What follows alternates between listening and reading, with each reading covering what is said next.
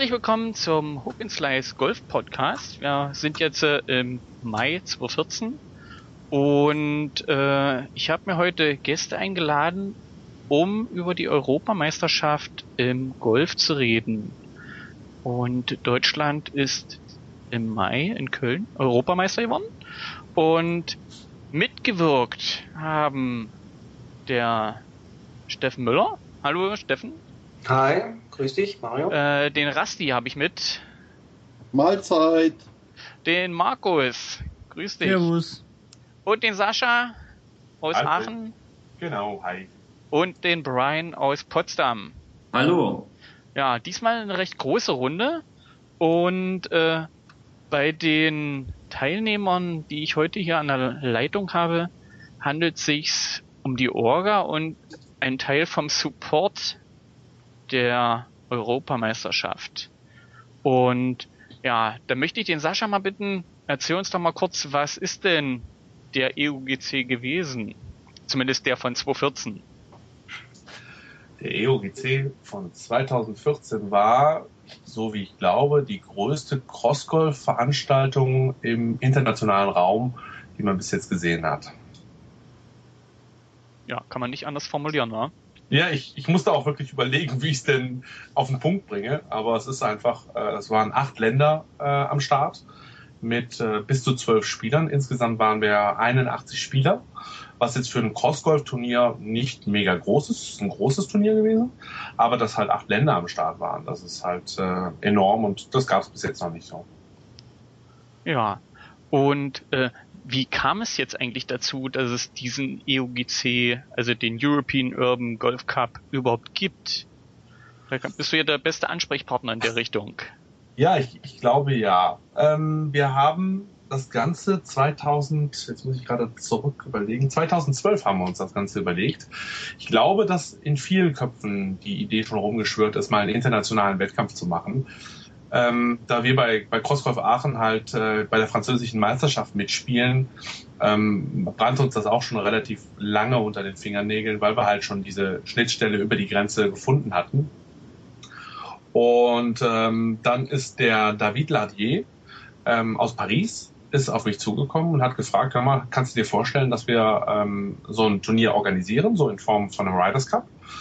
Ähm, und mal Deutschland gegen Frankreich spielen in einer größeren Form. Also nicht nur, dass eine deutsche Mannschaft mal in der Meisterschaft mitspielt, sondern wirklich Deutschland gegen Frankreich oder sogar noch mehr Länder. Wobei wir uns das damals noch nicht so 100% vorstellen könnten, wie das organisierbar ist. Und ähm, ja, und dann haben wir 2012 haben wir gesagt, wir versuchen das mal. 2013 war dann der erste EOGC, der in Paris stattgefunden hat, wo wir ähm, mit Deutschland gewonnen hatten und dann auch gesagt haben, gut, dann muss auch das nächste Turnier in Deutschland stattfinden. Und so ist es zum EOGC 2014 gekommen. Also eine schöne Geschichte. Also man sieht Crossgolf oder die Urban Golf Szene, die wächst und gedeiht. Und ja, wir haben uns ja dann alle zusammengefunden und haben uns gesagt, oder wir haben gesagt, wir richten den Cup 2014 aus. Und das ging ja schon äh, los, wer, wer wirkt alles in der Orga mit? Und das ist ja so eine äh, Geschichte, wir sind ja im Grunde genommen in Deutschland nicht organisiert, also nicht in dem Maße, dass es einen, Bundesverband gibt und Landesverbände. Und das ist ja äh, eine Geschichte, die ist ja eigentlich aus den ja, aus den Kopfgolf-Vereinen entstanden. Und das ist schon beachtliche Leistung. Ja, wir hatten ja dann zum Anfang äh, überlegt, wo können wir das überall alles ausrichten, welche Städte bieten sich an. Ja, äh, Markus. Soll ich mal, ich, ich, ich will jetzt mal die Runde so ein bisschen sprengen, weil bis jetzt klingt mir das so ein bisschen wie, äh, naja, so ein bisschen Golf. Du hast vorhin schon aus Versehen Golf gesagt. Ähm, Im Prinzip müssen wir jetzt nicht drüber reden, dass der, dass der EUGC irgendwie so organisiert und irgendwie wie ein Riders Cup. Wir haben uns einfach letztes Jahr mal gedacht, das wäre doch mal geil, den Franzosen mal zu zeigen, wo es lang geht. Weil die eben schon ihr, ihr Turnier hatten. Und ähm, ich weiß nicht, hatten wir schon drüber geredet, wie das eigentlich letztes Jahr war? Weil ich fand das eigentlich, diese, diese Geschichte, wie sich das entwickelt hat, ähm, finde ich eigentlich beachtlich. Gerade dahingehend, dass wir ähm, also ich kannte den Sascha vorher nicht und jetzt möchte ich ihn im Prinzip nie wieder missen, weil Oh. wir, weil wir eben festgestellt haben, damals über die Frankreich-Organisation oder da kamen wir alle zusammen. Ähm, Im Prinzip lustig ja auch, dass sich das Ganze oder die ganzen Kontakte eigentlich auch zu euch, Mario, ähm, in eure Richtung, ähm, aus einer Gegenbewegung zu dieser ganzen Verbands- und so Debatte, die wir letztes Jahr hatten, entwickelt hat. Und daraus hat sich dann im Prinzip diese, diese Bekanntschaft entwickelt, dass wir dann auch ähm, uns zusammengefunden haben und dieses Turnier organisieren können. Ich glaube, am Anfang waren wir irgendwas so um die 20, 25 Leute, die gesagt haben, okay, ich will irgendwie helfen. Am Ende waren es jetzt so um die 10. Und die dann aber auch richtig viel investiert haben in dieses ganze Turnier. Ähm, wann haben wir denn jetzt angefangen eigentlich damit? Irgendwann im Oktober, oder? Ja. Ich dachte ja. Ja, im Oktober ist so, ich glaube, das erste Meeting gewesen, das, das erste Skype-Meeting. Das heißt, im Oktober haben wir uns im Prinzip mal gesagt, wir müssen sowas machen. Festgestellt haben wir dann ziemlich schnell, dass wir davon alle keine Ahnung haben. Ähm, wo, wo, das würde ich jetzt so vielleicht nicht sagen. Äh, sicherlich haben wir alle äh, irgendein Spezialgebiet, wo wir recht gut sind und wo wir uns alle irgendwo einbringen konnten. Und ja, aber keiner konnte sich vorstellen, dass das Turnier am Ende so wird, wie es jetzt geworden ist, oder? Nee, das natürlich nicht. Das stimmt. Es hat eigentlich jeder irgendwo schon mal so ein Turnier organisiert oder mitorganisiert, im kleinen Rahmen. Nicht, nicht von den Teilnehmerzahlen, aber von der Dimension. Ich meine, lokalen Turnier auszurichten, ist äh, gegen so einen, äh, so einen immensen Aufwand, den wir da jetzt beim EUC betrieben haben, echt ein Kinkerlitzchen. Ja. Man muss ja einfach dazu sagen, dass rein von der Organisation betrachtet, das ja alles ehrenamtlich war, über 22 Skype-Sitzungen, die ja teilweise über sechs, sieben Stunden gingen, äh, und da Leute irgendwas auf die Beine gestellt haben, die sich vorher im realen Leben nie gesehen haben. Also das fand ich extrem beachtlich. Äh, was natürlich für, für Leute, die lokal organisieren, eine ganz neue Herausforderung war, wenn wir lokale Events machen, haben wir im Regelfall immer schon die Genehmigung für die Flächen da. Wir müssen uns um das Thema Sponsoring nicht kümmern, um die gesamte Logistik wie Toiletten, Essen und so weiter.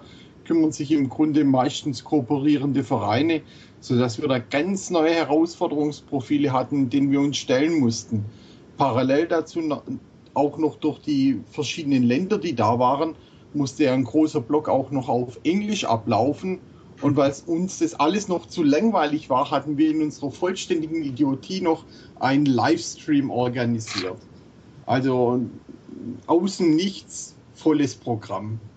Ja, vor allem aus der kompletten Planlosigkeit, weil am Anfang stand nicht mal der Ort. Also normalerweise fangen, also wenn wir beim Crosscall Franken anfangen, Turnier zu planen, ist das erste die Ortwahl. Und die ist im Prinzip bei einem Bierchen irgendwie, wo könnten wir denn spielen, was fragen wir denn mal an? Hier waren ja allein vier, fünf Skype-Sitzungen nötig, um festzustellen, in welchen Orten geht das überhaupt? Welche Orte machen überhaupt Sinn? Um dann eben sich am Ende für einen, oder in der siebten oder achten Skype-Sitzung, irgendwann kurz vor Weihnachten, glaube ich, ähm, ja. Für einen Ort zu entscheiden und mit, mit Köln eben, eben dann zu wählen. Die Vorausscheidung gab es eben zwischen Hannover, München, Berlin und eben Köln. Und dass es am Ende dann Köln geworden ist, war im Prinzip auch eher so ein so ein Produkt, dass wir einfach gesagt haben, da geht's vielleicht am besten, weil da in der Nähe wenigstens noch einer wohnt, weil eben Sascha aus Aachen kommt. Aber dass ein Turnier veranstaltet wird in einem Ort, wo weit und breit im Prinzip 80 Kilometer keiner von uns wohnt, das war im Prinzip komplett neu. Ja. ja. Das ist eigentlich auch ziemlich verrückt jetzt im Nachhinein. ja gut, aber wir, wir sagen halt immer, wir wohnen in der Nähe von Köln, aber es sind tatsächlich 80 Kilometer. Und bei dem ganzen Organisationsaufwand, den wir hatten, also ich war teilweise zweimal in der Woche in Köln, da kommt schon ein bisschen was an Kilometern zusammen, wo man halt sich, ja. vorher nicht dran denkt.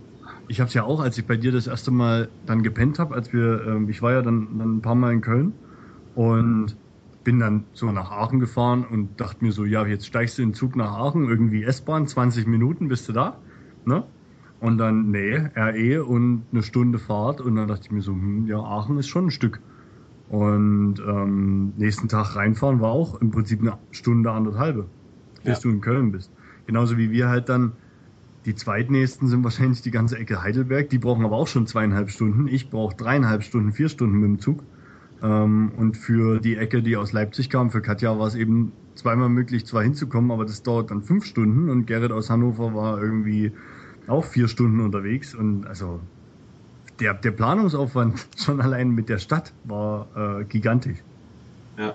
Wobei, wobei wir den, den Standort ja tatsächlich am Ende äh, bestimmt haben, äh, kartografisch. Hm? Also ich habe mir ja damals die Mühe mal gemacht, so Kreise zu ziehen, welche Stadt denn für jeden, für jedes europäische Land am nächsten ist.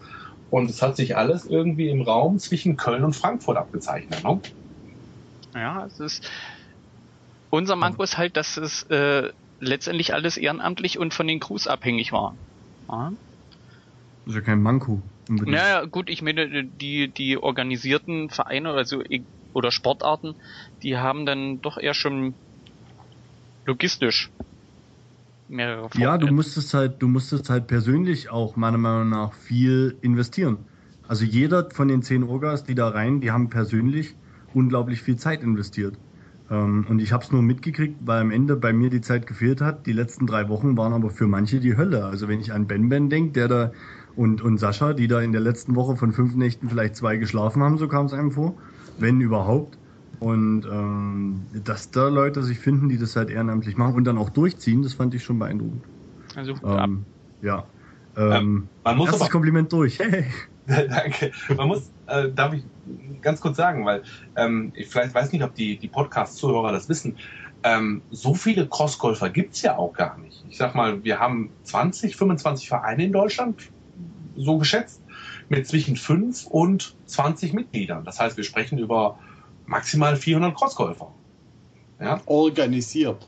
Organi or genau, organisierte. Aber wenn sich davon auch noch 20 zusammenfinden anfangs, die so ein Turnier auf die Beine stellen, dann ist das eigentlich schon ein Applaus wert und zu sagen, hey Leute, super, ihr findet euch und das übers Internet. Ja, also das Internet macht in dem Sinne wirklich so viel möglich, dass das äh, eigentlich nicht, nicht bezahlbar ist. Ja, generell ist es ja für den ganzen Sport ähm, dann wieder so eine Sache. Ohne Internet gibt es, glaube ich, den Sport so in der Form, wie es den jetzt gibt, nicht. Ich glaube schon, ähm, ja. wir können jetzt weiter das Internet lobpreisen, weil, wie gesagt, ich, ich zum Beispiel habe überhaupt keinen Kontakt damals gehabt zu irgendwelchen Franken und bin jetzt zweiter Vorstand beim Crossgolf Franken und irgendwie äh, da diese ganze ähm, diese ganzen Leute kennenzulernen und kennenlernen zu dürfen und dann mit denen eben solche Geschichten zu machen, wie eben Turniere zu stemmen, auch wenn es dann solche großen sind und dann eben Zeit zu investieren, jeden Dienstag, Mittwoch oder was weiß ich, ähm, irgendwann dann mal von 20 Uhr bis nachts um zwei in der Skype-Sitzung zu hängen. Ähm, macht das Ganze schon äh, interessant und äh, finde ich äh, persönlich interessant, dass es so gekommen ist oder dass es so kommt. Ich denke einfach, dass ähm, die Crossgolf auf dieser Welt eine, eine, ganz spezielle Gattung von, von Menschencharakter hat, die einfach ähm, diesen Sport wollen und vorantreiben wollen und dann auch nicht nachfragen, wer bist du, was tust du, was machst du, sondern hey, du spielst Crossgolf, ich auch, lass uns äh, Freunde sein, werden Teil der Familie und ich glaube, das war auch der große Vorteil dieser Orga-Gruppe, die sich dann zum Schluss auch herausgebildet hat. Wir alle wollten das Ding. Wir hatten den, den eisernen Willen, das Ding zu machen, ohne nachzufragen, äh, was es uns bringen wird, ohne nachzufragen, was es kosten wird, ohne nachzufragen, äh, wie es vielleicht einem selber schaden wird, weil er seine Arbeit vernachlässigt oder so. Und ich glaube, deswegen ist es auch so besonders geworden, dieses Event, weil da wirklich Wille und Herzblut drin steckte, von vorne bis hinten. Man Wir darf ja nur spielen man darf ja auch eins nicht vergessen, nicht nur, dass es ehrenamtlich war, es ist ja auch eine absolute Rennsportart. Und da überhaupt Sponsoren an, ans Land zu ziehen, wie jetzt zum Beispiel der Solheim Cup, ähm, finde ich legendär. Eine Rennsportart, wo circa 400, 500 Leute organisiert unterwegs sind, aber zigtausende sicher so über die Felder rennen mit ihren Golfschlägern in der Hand, ähm, das auch noch finanziell zu stemmen. Sensationell. Das, das ist natürlich auch schwierig, jemandem zu kommunizieren. Also wenn du einen Sponsor suchst und sagst, pass mal auf, wir machen ein Event, ähm, das wird was Großes, aber eigentlich ist es gar nicht so Großes, sondern äh, es ist eigentlich eine Herzblut, äh, Herzblutsache. Ähm, das ist schwierig. Also jemand zu sagen, das bringt auch kein Geld ein, ja, aber wir brauchen Geld. Ja, aber unterm Strich muss man ganz klar sagen, die, die sich dieses Mal mit eingefunden haben und das Risiko mit uns eingegangen sind und uns finanziell unterstützt haben, die haben hier auch eine wunderschöne Werbung erhalten. Die ganzen Berichte, die ja anschließend über CDF liefen oder über das WDR in den diversen Printmedien, sowie auch das, was in der Golf Week kam, dann auf internationale Ebene über einen englischen Sender. das hat schon eine gewisse Klasse und ähm, zeigt auch die Klasse, mit der, mit der wir das Event organisiert haben. Und ich bin mir auch ziemlich sicher, dass die zukünftigen EUGCs, die es sicher geben wird, mindestens diesen Rahmen haben werden. Also ich, ich denke mal, da haben wir schon, schon Maßstäbe gesetzt mit diesem Turnier. Ich glaube, das hatte keiner auf dem Schirm. Weder die Sponsoren noch wir als Organisatoren, äh, wie weitläufig dieses Turnier wirklich auch ähm, medial äh, übertragen wird oder beziehungsweise wie das, wie das rüberkommt, auch ins Ausland. Und, äh, der Punkt ist ja auch einfach der, ähm, also ich selbst äh, wollte ja eigentlich ähm, mitspielen, ich wollte ja eigentlich Teilnehmer sein, hat es dann nicht in der Qualifikation geschafft und äh, hatte den großen Vorteil, dass ich mir das alles, sag ich mal, immer so am Rande angucken konnte. Ich konnte mir angucken, wie haben die Leute gespielt, ich konnte mir angucken, so ein bisschen im Hintergrund, was passiert denn ja eigentlich äh, rein von der Organisation. Und das muss man einfach mal sagen, das ist Wahnsinn gewesen. Ähm, da war äh, ähm, rein von der Technik ähm, äh, richtig tolle ähm, äh, äh, ähm, Räume aufgebaut. Äh, das sah fast aus, als wäre hier irgendwo das Sportstudio, wo irgendwie live berichtet wurde. Überall war Technik, äh, das sah einfach unheimlich professionell aus. Und wenn man dann wieder im Hintergrund überlegt, dass die Leute, die das organisiert haben, überhaupt äh, das alles ehrenamtlich gemacht haben, das ist einfach das, äh, wo man den muss. Also das mit dem Livestream war sowieso so eine Sache, wo ich, wo ich, ich glaube, da habe ich kapiert, wie groß das wird. Irgendwie an dem Samstag halb verkatert von der Vornacht, von dem, von dem Freitag, wo wir mit den Franzosen und den Engländern so ein bisschen unterwegs waren, ähm, um dann eben festzustellen, an dem, an dem Samstag früh dort reinzukommen in dieses Studio. Und bis dahin dachte ich, ja gut, die machen ein Studio und da stellen die da ein paar Stühle hin und eine Kamera. Und dann zu sehen, dass das wirklich professionellen Anspruch hat, weil die da irgendwie mit, ach Gott, ich, ich kann gar nicht beschreiben, was da alles drin stand. Da stand, ich kam rein, da stand vier Kameras. Drei, drei oder vier Kameras. Irgendwie so dann dahinter ein riesenlanger Tisch, wo im Prinzip die ganzen Operator saßen. Ein, wir hatten einen Mann für den Ton. Also ist so, und da bin ich reingekommen und dachte mir, stand dann erstmal so eine halbe Minute staunend da wahrscheinlich mit offenem Mund und habe erstmal gedacht, so, hm, der hat bei uns da nicht, aber ja, groß. Das war. Also ich, ich hatte ein oder zweimal die Gelegenheit bei, bei Center TV hier beim lokalen Fernsehen mal zum Interview ins Studio zu gehen. Und das, was wir aufgebaut hatten, war wesentlich größer als das, was die hier beim Lokalsender hatten. ja, man muss auch, man muss auch ein ganz klares Dankeschön sagen an Matsche aus München, der uns hier ein äh, TV-Studio to go organisiert hat. Ähm, auch dem Sponsor, der, der das ganze Livestreaming supportet hat. Also ganz, ganz dick die Daumen hoch. Ja, ja, in dem Punkt muss ich echt sagen, super, danke, danke, danke für den Livestream. Erzähl doch mal, Mario, wie war denn der Livestream?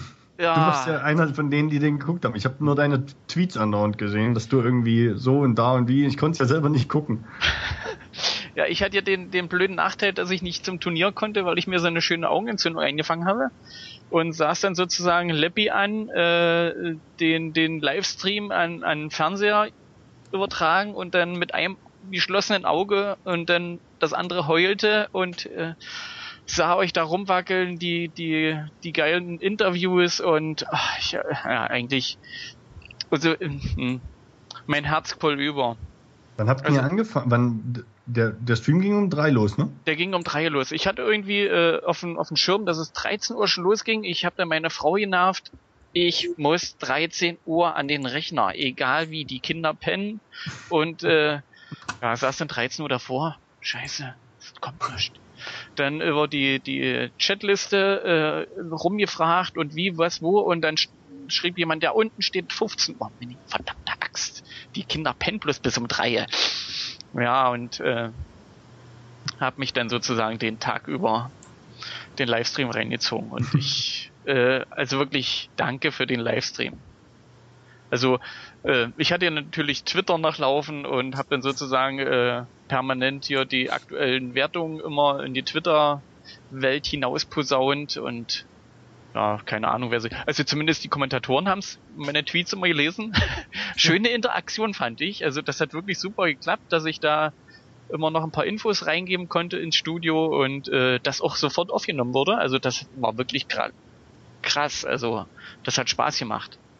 Also man muss ja auch sagen, ich freue mich ja wahnsinnig, wenn der Livestream irgendwann mal zur Verfügung steht, ähm, wenn wir den komplett, komplett äh, mal hochziehen.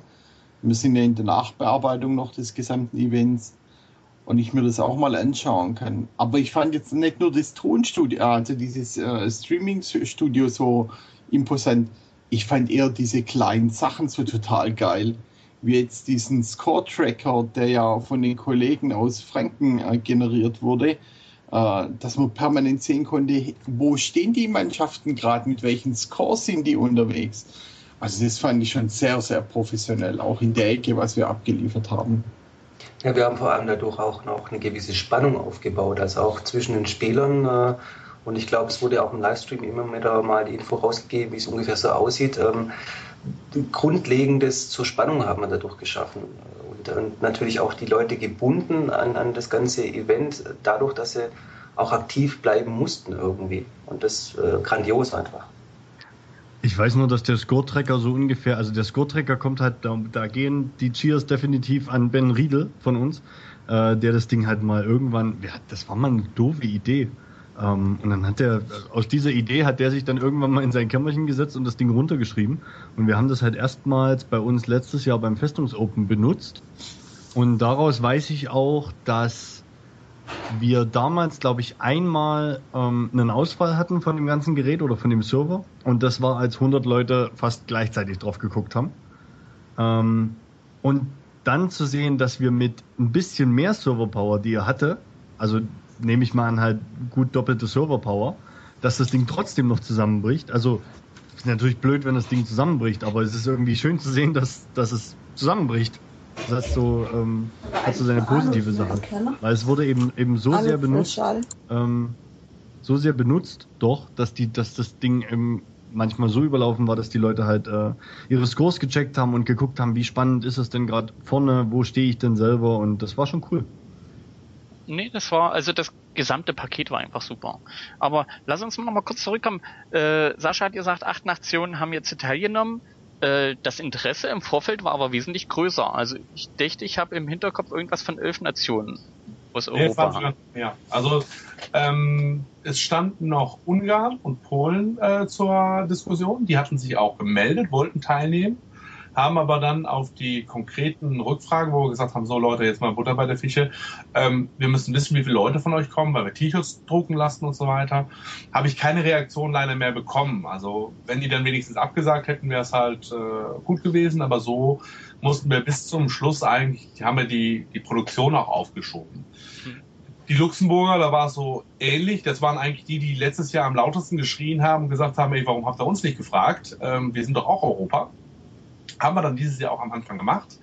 Kam auch keine Reaktion und dann kam eine Reaktion, haben sie gesagt, ja, wir nehmen teil. Dann haben sie gesagt, hm, wir nehmen doch nicht teil, wir haben nicht genügend Leute. Und dann kam aus einer anderen Ecke aus Luxemburg wieder, äh, warum sind wir nicht gefragt worden? Ich sage, ja, irgendwie müsst ihr euch schon ein bisschen organisieren, weil das ist eigentlich das größte Problem bei dieser ganzen Ländervereinigung. Du musst halt einen zentralen Ansprechpartner haben, der zumindest alle Crossgolfer im eigenen Land kennt. Ja, und äh, den zu finden oder den zu bestimmen, ist halt unglaublich schwierig. Und ich bin davon ausgegangen, gut, in Luxemburg gibt's nicht so viele. Ja, aber wie gesagt, dann kam halt aus einer anderen Ecke jemand und sagte, hm, wir wollen aber doch gerne teilnehmen, wir kriegen bestimmt so viele Leute zusammen. Dann habe ich gesagt, gut, macht, bringt mir mindestens sechs Leute und dann kam zwei Tage später, ja, wir kriegen sie doch nicht zusammen. Ähm, so, so ging das halt äh, rundum. Das waren halt schon die drei Länder, die dann abgesagt haben. Und äh, dann fehlten noch die Italiener. Bei den Italienern war es ein, ein, ein Sonderding.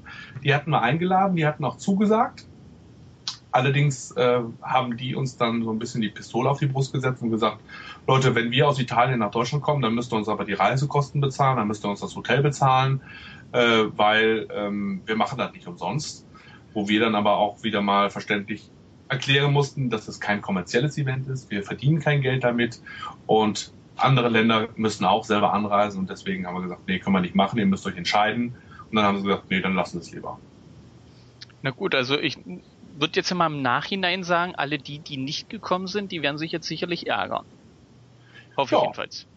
Ja, oder die sind zumindest motiviert fürs nächste Jahr, sodass wir nächstes Jahr ähm, keine, keine Probleme haben, was die Kommunikation betrifft. Ich meine, es war ja auch wichtig, dass wir zumindest schon mal die Schnittstellen aufgebaut haben und im nächsten Jahr nicht großartig suchen müssen, wen fragen wir denn. Mhm. Ja, also, dass jetzt alle zugesagt, äh, zusagen würden, das habe ich von Anfang an eigentlich bezweifelt. Ich habe immer gesagt, pass mal auf, 150 äh, ist so der, das Maximum, was wir erreichen können bei 14 oder 15 Ländern. Und 100 wäre so für mich der Idealzustand, dass die dann kommen. Und selbst jetzt halt waren 81 schon ganz okay. Ich bin am Ende bin ich froh, dass es 81 waren, weil dadurch hatten wir die Chance, die Flightgröße zu verkleinern, weil das war eine der großen Diskussionspunkte am Anfang, dass wir gesagt haben, wir machen neuner Flights, also drei Mannschaften, A3 Spieler. Und dadurch, dass es jetzt nur 81 Spieler waren und ich sag mal in Anführungsstrichen nur 81, konnten wir sechser Flights machen, was fürs Spielen wesentlich angenehmer war. Ja. Ähm, klein noch die nächste Frage in den Raum. Ähm, andere Länder, andere Regeln. Mhm. Wie sind denn eigentlich die, also wir haben uns ja zusammengesetzt, äh, wie kann man das Turnier regeltechnisch gestalten, dass man erstens nicht alle vom Kopf stößt und zweitens äh, die Regeln aber so einfach hält, dass äh, die anderen auch damit leben können. Wie ist denn die ganze Regelsache bei den anderen Nationen angekommen? Also was ich so auf dem Felde gehört habe, war, ähm, dass vor allem die Deutschen ein richtiges Problem hatten. Also ich musste mir da ein, zwei Mal was anhören, also schon bei dem äh, Qualifikationsturnier. Äh, und ich sage, ja, ich meine, was willst du, du bist so jetzt qualifiziert. Und dann hat man sich immer noch ein bisschen aufgeregt und dann war es Europameisterschaft der Tag und dann habe ich auch schon wieder gemerkt, hu, da ist irgendwie keine gute Stimmung. Ich sage, was ist denn schon wieder los? Ähm, wo regt sich auch, ah, viel zu ernst das geht ja nicht und hin und her. Und ich sage, hey, beruhig dich doch, jetzt zieh das doch durch und fertig aus. Ich meine, im Endeffekt sind wir auch Europameister geworden. Ich glaube insgesamt, ähm, das Reglement war genau richtig. Äh, es war nicht zu viel, es war nicht zu wenig. Und ähm, das Einzige, was ich glaube, regulieren wollte persönlich, ist, glaube dass wir äh, teilweise mehr auf, auf Gras spielen, weil das auch einige Nationen zu mir gesagt haben.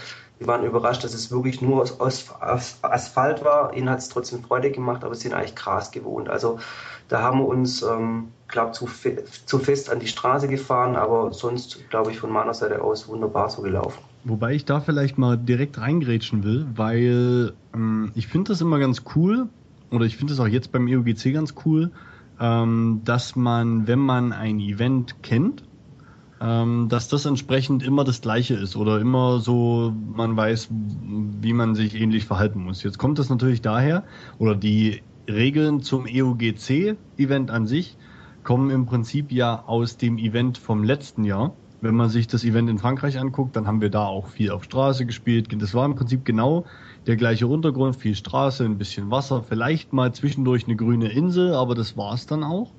Ähm, weil die Franzosen eben viel in ihren Städten so spielen. Und natürlich auch in einer Großstadt findest du keine Fläche, ähm, die grün genug ist, um darauf zu, oder was heißt, die die groß genug ist, um alles grün zu spielen, beziehungsweise die grünen Flächen, die es in der Stadt nun mal gibt oder in der Großstadt nun mal gibt, da liegen meistens Leute drauf, die sich sonnen, wenn das Wetter entsprechend ist, um dort auch Crossgolf zu spielen.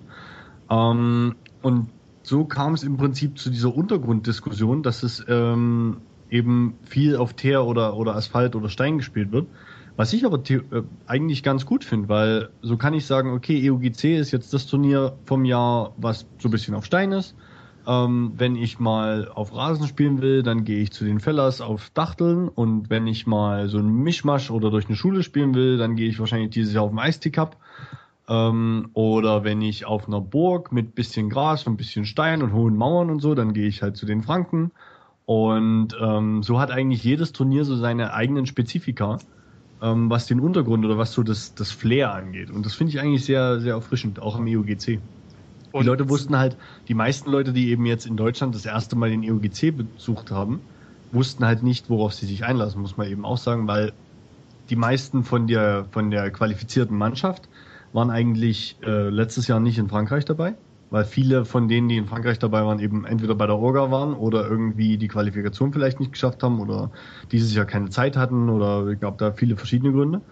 Und für die Ausländer war es natürlich entsprechend auch äh, ähm, was Neues, weil sie ja nicht wussten, wie wir generell Turniere spielen. Also ich ähm, zur Untergrunddiskussion, ähm, das ist, glaube ich, eine ganz schwierige Diskussion. Ähm, wir haben im Vorfeld auch verschiedene Locations gescoutet. Ne, Markus, du erinnerst dich, mhm. wir waren da auch auf dieser Halbinsel in Köln, die durchaus wesentlich mehr Gras hatte. Ähm, wir waren aber deutlich eingeschränkt einfach durch die Flächenwahl. Also wir haben nicht so viel Fläche zur Auswahl bekommen, wo auch Grün drin war. Und äh, von daher haben wir uns da unserem Schicksal eigentlich auch so ein bisschen ergeben. Auf der anderen Seite sehe ich persönlich den Vorteil darin, dass man nicht so viel Grün spielt, dass man ähm, dem Golfer, den Golfer nicht bevorteilt an der Stelle. Ja, weil der ist halt geübt, auf Gras zu spielen, aber nicht auf Beton. Und ähm, ich glaube, da, da würde sich eine, eine große, große äh, Spanne auftun an, ähm, äh, an ähm, Diskrepanzen, dass die Leute sagen, gut, ja, der ist ja auch Golfer, der kann auf Grün spielen. Ja, und dann kommen die Crossgolfer wieder und sagen, ja gut, dann haben wir keine Chance an der Stelle. Und diese Diskussion, die habe ich jetzt so oft schon im Vorfeld und auch im Nachgang ähm, erlebt, dass Leute gesagt haben, ja, aber da ist Golfer und da ist Crossgolfer und da kann der besser und da kann der besser. Ähm, ich glaube, von, von dieser Idee müssen wir uns äh, verabschieden. Und ich glaube, dass die, ähm, die urbane Umgebung, die wir gesucht haben, ideal war, um wirklich jedem sein Können abzuverlangen, auch wenn es nicht kannte von der Unter vom Untergrund. Ich fand es auch super und wie gesagt, wenn du jetzt den EUGC nimmst, dann würde ich eben auch sagen, ich würde mir auch für die nächsten Jahre wünschen, dass der oder entsprechende Veranstaltungen, die darauf aufbauen, ähm, eben auch in so einem städtischen Umfeld sind. Das heißt, ich würde mir eigentlich davon erwarten, dass der nächste EUGC in irgendeiner Großstadt stattfindet. Mhm. Und wenn ich ihn in einer Großstadt auf Grünfläche, und das wollte ich vorhin im Prinzip sagen, stattfinden lassen will, dann muss ich wieder rausgehen. Dann bin ich eigentlich nicht mehr in der Großstadt. Dieses Event lebt davon, dass die Leute wie letztes Jahr fand ich total toll, dass es, dass ich einfach mal nach Paris fliegen konnte und in Paris Crossgolf spielen konnte. Ähm, jetzt nichts gegen Dachteln oder so, aber ähm, das ist eben ein anderes Flair und dann, dann musst du aber mit dem entsprechenden Untergrund auch leben und ich kann das aber, wie gesagt, zu dem Zeitpunkt dann auch akzeptieren. Ja, du spielst auch nicht in irgendeiner Kleinstadt, sondern ähm, ich, ich verbinde tatsächlich die Idee vom EUGC mit einer Großstadt. Ja. ja also es ist ein Gefühl nur. Es muss nicht so sein, aber es ist, es ist ein Gefühl, dass, dass ich sage, EUGC muss in der Metropole stattfinden irgendwo. Ist ja vom logistischen her erstmal auch nicht der schlecht. bessere Weg. Nicht jeder findet Weißenburg. Und einen Flughafen gibt es da auch nicht. aber nochmal zurück zu den Regeln. Ähm, theoretisch haben wir ja in, in, in Deutschland schon mal ein Sammelsurium von unterschiedlichen Regeln und wer jetzt öfter fremde Turniere besucht, äh, dürfte eigentlich mit dem Umstellen jetzt den Turnierregeln vom EUGC und äh, seinen persönlichen Regeln oder da, wo er sonst spielt, eigentlich kein Problem haben. Deswegen fand ich das jetzt schon interessant, dass da welche gemosert haben. Ja, mit den Regeln ist das sowieso so eine Sache, weil ähm, beim EUGC kommt dann noch dazu, dass wir vielleicht auch Teamspiele machen. Deswegen sind ja die, die ähm, einzelnen Leute in Dreierteams zusammengefasst ähm, dass eben auch mal ähm, ein Loch gespielt wird, was vielleicht kürzer, aber anspruchsvoller ist und dann wird eben ein Scramble gespielt. Also um es kurz zu erklären, ähm, es gab auf unserem 12-Loch-Parcours gab es vier Löcher, die individuell gespielt werden. Also jeder schreibt seinen eigenen Score ähm, und spielt auch nur seinen eigenen Score. Ähm, dann gab es vier Löcher, die wurden Greensum gespielt. Das heißt, dass alle den ersten Abschlag ausfüllen und äh, der beste Ball von diesen ersten drei genommenen, äh, geschlagenen Schlägen ähm, wird dann genommen. Und ab dann geht es nach einer festen Reihenfolge weiter. Das heißt, erst Spieler 1, dann 2, dann 3 und dann wieder 1, 2, 3, bis eben einer von diesen dreien ähm, dann das Ziel eben trifft. Oder der, der dann eben an der Reihe ist, das Ziel trifft. Und dann gibt's noch das Scramble, das ist im Prinzip jeder Schlag wie der Abschlag vom Greensome. Das heißt, alle drei spielen einen Ball äh, bei der besten Position legen alle wieder ihren Ball hin und spielen von dort aus wieder alle drei weiter und dann wieder der beste Ball und wieder und so weiter und so weiter. Das macht es natürlich cool, weil du kannst einfache, aber lange Löcher zum Beispiel individuell spielen. Da hat im Prinzip keiner das Problem, dass er daran jetzt verzweifelt. Ähm, du kannst aber auch sehr komplizierte und ähm, interessante Löcher ähm, da reinbauen und dann eben sagen, okay, jetzt spielt er eben Scramble, weil das Ziel zum Beispiel total schwer zu treffen ist und es ist schon gut, wenn einer von euch dreien das trifft. Und vielleicht braucht ihr dafür schon zwei oder drei Versuche im, im Team. Ähm, aber der Frustfaktor ist dann trotzdem nicht so hoch, wie wenn dann jetzt einer versuchen muss, dieses Ziel zu treffen und dann regelmäßig auf der höchsten Schlagzahl ankommt. das kommt natürlich auch zugute, wenn du jetzt äh, Länder hast oder Teams hast, die vielleicht nicht so viel Crossgolf spielen oder dann eher oder dann jetzt eben zum Beispiel nicht zu den Top 3, 4 Ländern gehörten. Ähm, ich sag jetzt einfach mal zum Beispiel die Iren. Die hatten Teams, die waren komplett durchmischt nach Spaß an der Freude und da gab es eben welche, die konnten das halt nicht so gut. Und selbst die hatten ihren Spaß am Ende, weil auch die nicht bei so hohen Scores rauskamen. Also ich fand schon die die Mischung war super und äh, gerade das äh, fördert eben dieses äh, dieses Teamzusammengehörigkeitsgefühl oder Ja, Nation und- oder Mannschaftszusammengehörigkeitsgefühl, was Ja, man so im Einzel eben nicht rüberbringen kann, wa? Ja, das- und- Oder schwerer. auch- Du musst, eine, du musst teilweise eine Strategie entwickeln. Es ist an manchen Löchern, also ich, ich kenne es halt als Spiel, ich habe jetzt dann als Organisator äh, leider beim, beim EUGC nicht mit teilnehmen können. Ähm, ich glaube aber, dass der Parcours relativ schwer war. Und bei den schweren Löchern hast du einfach den Vorteil, dass du dich im Team auf jemand anderen verlassen kannst. Ja, dass du sagst, Mensch, ich kann mal was ausprobieren. Oder man kann sagen, bei drei Leuten, der erste schlägt den Ball safe und die anderen zwei können mal was testen, können mal ein bisschen auf Risiko gehen. Auf der anderen Seite sehe ich natürlich auch den Nachteil, und das, das haben mir auch zwei, drei Leute gesagt, ähm, die, weil, weil ja jeder am Ende bei den Teamlöchern ähm, den gleichen Score aufgeschrieben bekommt, die dann gesagt haben, ja, aber dadurch habe ich mir jetzt die Punkte versaut. Aber das muss man halt als Team erfahren dann. Das muss man als Team spielen.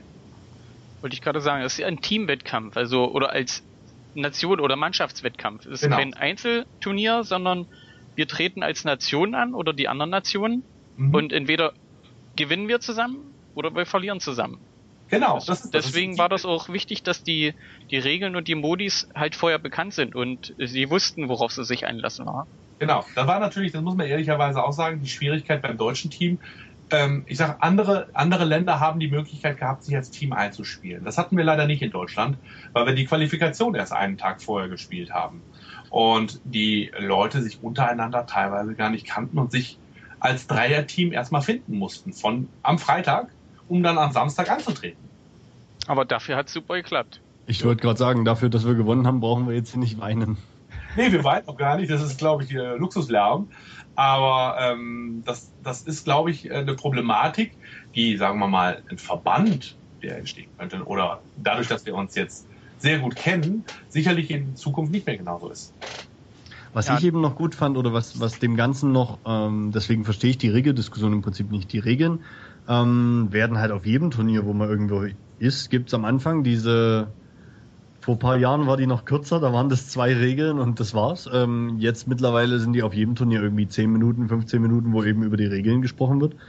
Ähm, einfach nur, um sicherzustellen, dass jeder Bescheid weiß, welche Regeln denn an diesem Tag gespielt werden. Weil, wie wir es schon vorhin gesagt haben, es gibt halt keine Verbandsregeln, sondern jedes Turnier kann selber für sich entscheiden, wie er eben oder wie sie jetzt eben ein Turnier spielen. Und ähm, da gibt's halt die lascheren oder die, die Turniere, die da ein bisschen lockerer sind, die sagen, okay, du kannst deinen Ball bei jedem Schlag um ein, eine Schlägerlänge verlegen, egal wo er liegt, weil ähm, wir wollen, dass du Spaß hast. Und dann gibt's halt welche, die halt sagen, nein, und Schlägerlänge verlegen ist immer ein Strafschlag. Und dann gibt's das Mittelding, was wir eben hatten, dass wir sagen, wenn du deinen Ball nicht irgendwie schlagen kannst in irgendeine Richtung, dann verleg ihn halt ein bisschen. Ähm, und dadurch, dass wir aber diese Regeln am Anfang meiner Meinung nach sehr gut klar gemacht haben und dadurch, dass wir auch pro Loch im Prinzip jedes Mal zwei Schiedsrichter hatten, die ähm, die äh, die Regeln kannten. Also wir hatten ja einen, der sozusagen den Flight begleitet, den sogenannten Flight Marshal, und einmal den Lochreferee, also der dann am, an dem Loch sozusagen steht und für das Loch die Regeln macht. Und so war im Prinzip die Möglichkeit gegeben, dass man jedes Mal die eben fragen konnte bei der Regelauslegung, beziehungsweise die, die das schon erzählt haben, wie eben bei denen das Loch so gespielt wird und wie da so gezählt wird, die dann auch eben gezählt haben. Und deswegen glaube ich, dass eigentlich die meisten der Teilnehmer keine Probleme hatten, irgendwie ihre Regeln äh, oder mit den Regeln klarzukommen, weil es war ja immer ein Ansprechpartner da. Also ich habe heute mit einem, mit einem Grundläufer noch über, das, das, äh, über die Regeln beim IOGC gesprochen und der war total begeistert davon, wie einfach wir eigentlich das Ganze handhaben. Und er sagt, ich glaube, er, er hat wirklich gesagt, ich glaube, das Wichtigste bei den ganzen Regeln war diese Entscheidung, ob ein Ball besser gelegt werden darf oder nicht, dass das im Team beziehungsweise im Flight besprochen wird.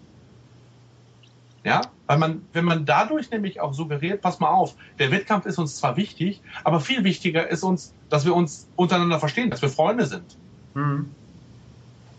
Das ist auch ja. bei unseren Turnieren so. Also äh, letztendlich, äh, wenn Ball nicht spielbar sein sollte oder man der Meinung ist, man klärt sich im Flight ab, äh, Jungs, guckt mal, der Ball liegt so scheiße, ich kann mit dem Schläger nicht dazwischen, kann ich ihn besser legen und ich sag mal, bei uns wird zu 99 Prozent gesagt, legen besser. Klar, es geht ja, ja auch um Selbst wenn es ein gegnerischer äh, Spieler ist, ich sag mal, da ist dieses, äh, wie sagt man, ja, ich komme auf den Namen, also dieses Zusammengehörigkeitsgefühl. Wir sind zwar Gegner im Spiel, aber wir spielen beide immer noch zusammen. Hm. Ganz groß. Genau. Auch, ich hatte, ich hatte eine Sache, wo eben ähm, ich hatte den Schweizer Flight äh, oder ich habe mal den ähm, bei den Schweizern und bei den Tschechen. Also das war ein Flight aus Schweizern und Tschechen. Ähm, und das war dieses Loch, wo wir übers Hafenbecken gespielt haben. Ähm, und die Schweizer haben in grandioser Weise ihre Bälle so weit weggedroschen, ähm, dass einer landete, glaube ich, im Wasser, einer landete in einer Baustelle und einer landete unglaublich weit weg auf so einem Platz, aber noch spielbar sozusagen. Und es war so ein Greensome-Loch, das heißt, ähm, die mussten sich nach diesem Schlag für einen dieser Bälle entscheiden, mit dem sie dann weiterspielen wollten. Und die Tschechen haben im Prinzip an dem Loch ein bisschen Unfähigkeit bewiesen, weil sie haben alle drei Bälle ins Wasser ge gelegt, also halt nicht so getroffen und deswegen sind sie ins Wasser gefallen. Ähm, was ihnen dann aber den Vorteil gab, dass sozusagen ihr Ball, der dann in der, in der Dropzone, die da ähm, im Prinzip besprochen wurde, wieder abgelegt war, jetzt näher zum Ziel lag, als, oder weit näher zum Ziel, als der Ball, der bei den Schweizern noch spielbar war.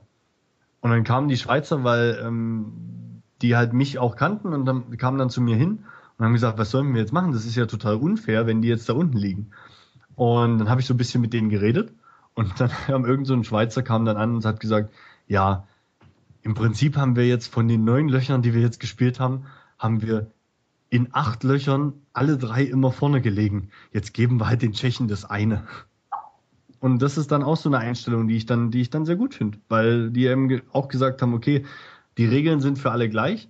Und jetzt haben wir halt gerade ähm, ähm, so ein bisschen Pech gehabt. Beziehungsweise die haben dann sogar noch eine bessere Lösung gefunden. Die haben den dann aus der, die haben dann den ähm, spielbaren Ball im Prinzip weggelassen und haben gesagt, sie spielen mit dem Ball aus der Baustelle weiter.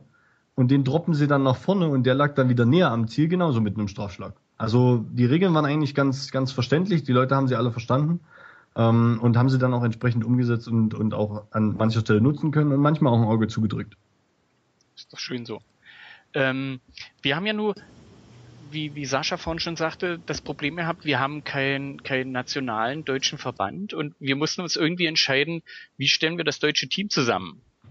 Und irgendwo sind wir dann bei so einer Skype äh, auf die Idee gekommen, wir machen die Quali einfach einen Tag davor.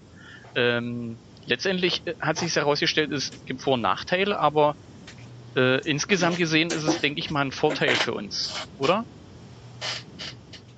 Es war ein Vorteil für uns. Wir haben äh, das ja auch extra auf den Tag davor gelegt, weil wir auch erhofft haben, dass alle Leute, die von weiter anreisen, äh, natürlich nicht nur den Freitag dann da verbringen und sagen, so, wenn ich schon mal da bin, dann bleibe ich auch da und gucke mir den EOGC an, beziehungsweise helfe sogar vor Ort. Und äh, das hat dazu geführt, dass wir tatsächlich, ich glaube, Markus, korrigiere mich, aber ich glaube, wir hatten 45 Helfer insgesamt. Ja, also knapp, es war ein Team von, von knapp äh, zwischen 40 und 50 Leuten. Ja, und wenn du die Orga und alle mitzählst, dann waren wir irgendwo bei 40 bis 50 Leuten, die das Turnier komplett gestellt haben.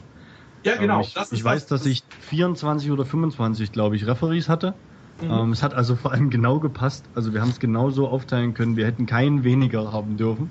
Ähm, aber dadurch, dass die Quali eben den Tag vorher war, hatten wir die alle. Das war super.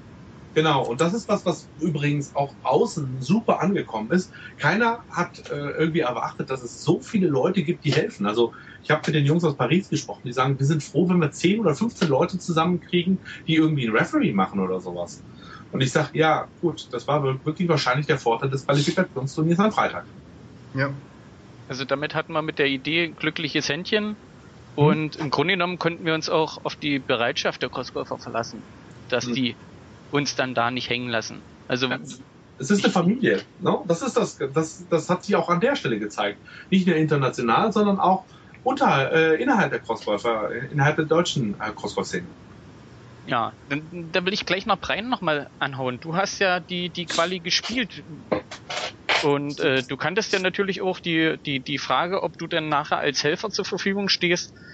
Äh, erzähl doch mal aus deiner Sicht, also erstmal als Qualifikant für das deutsche Team. Wie, wie war denn dein Empfinden, erstmal für das, das Qualifying zu spielen? Na, zum einen, ähm, das war ja quasi das Turnier vor dem Turnier.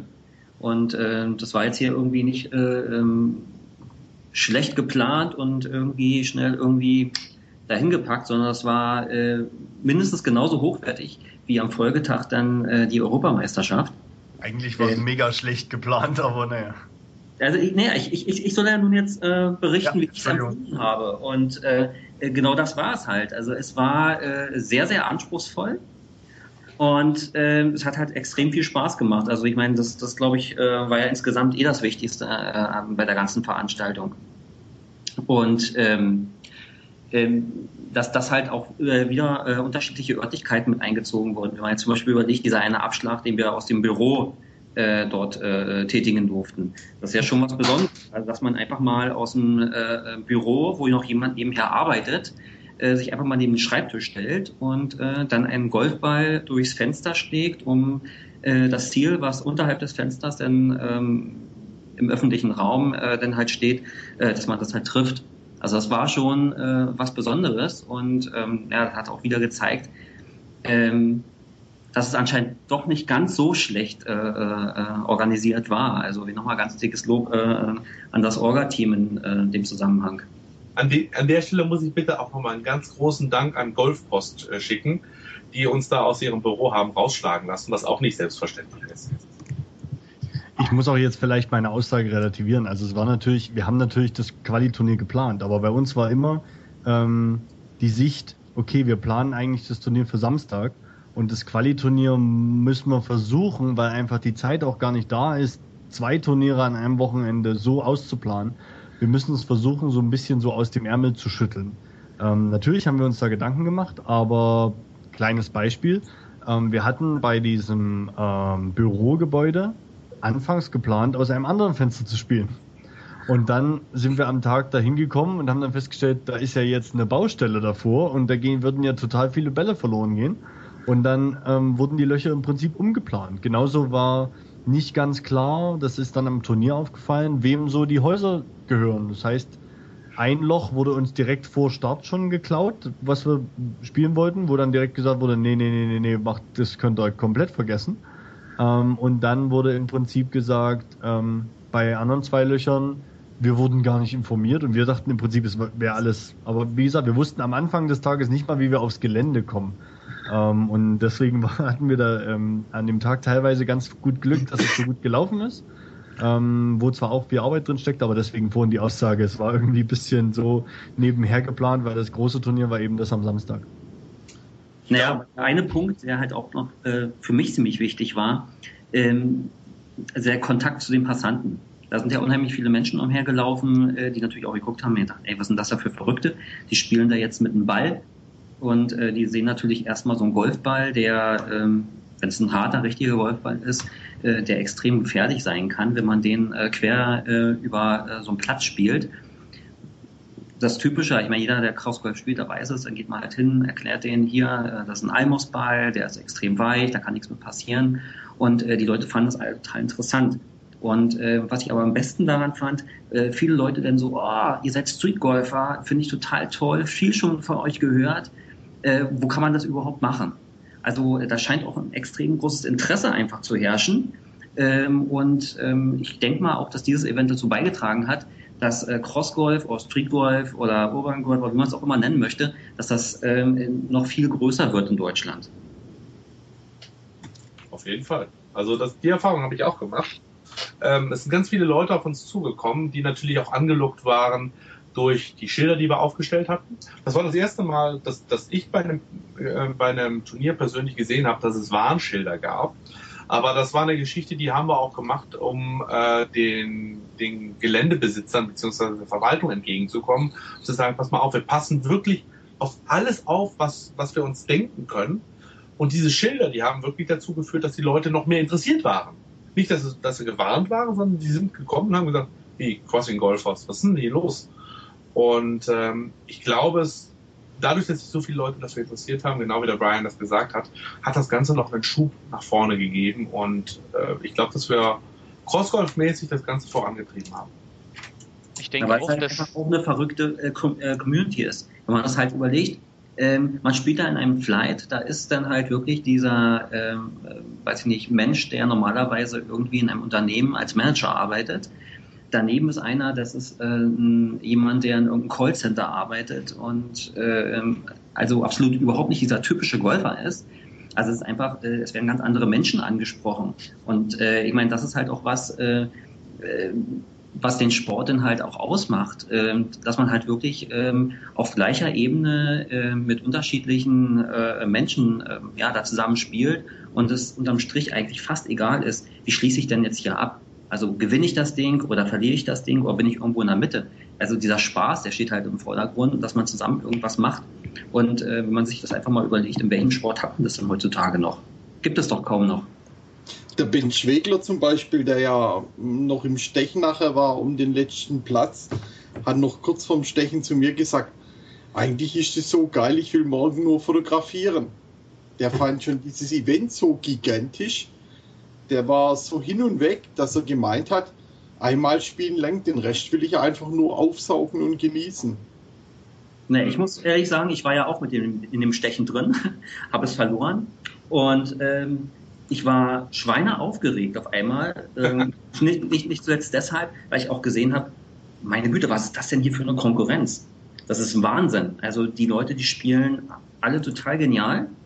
Ähm, und nicht ähm, alle jetzt, also da ist ja nicht jeder jetzt mit irgendeinem Back unterwegs gewesen, wie man sich das von den Golfern äh, so vorstellt. Also jeder hat seine große Tasche, hat seine äh, 15 Schläger da drin und ähm, guckt halt äh, am besten mit einem Entfernungsmesser, wie viele Meter habe ich denn jetzt? Und äh, ich schaue mal, wie ich den Ball da jetzt äh, ordentlich äh, positioniere, sondern es, da, da gab es genug, die sind mit ein oder zwei Schlägern unterwegs gewesen und die haben einfach hammergenial gespielt.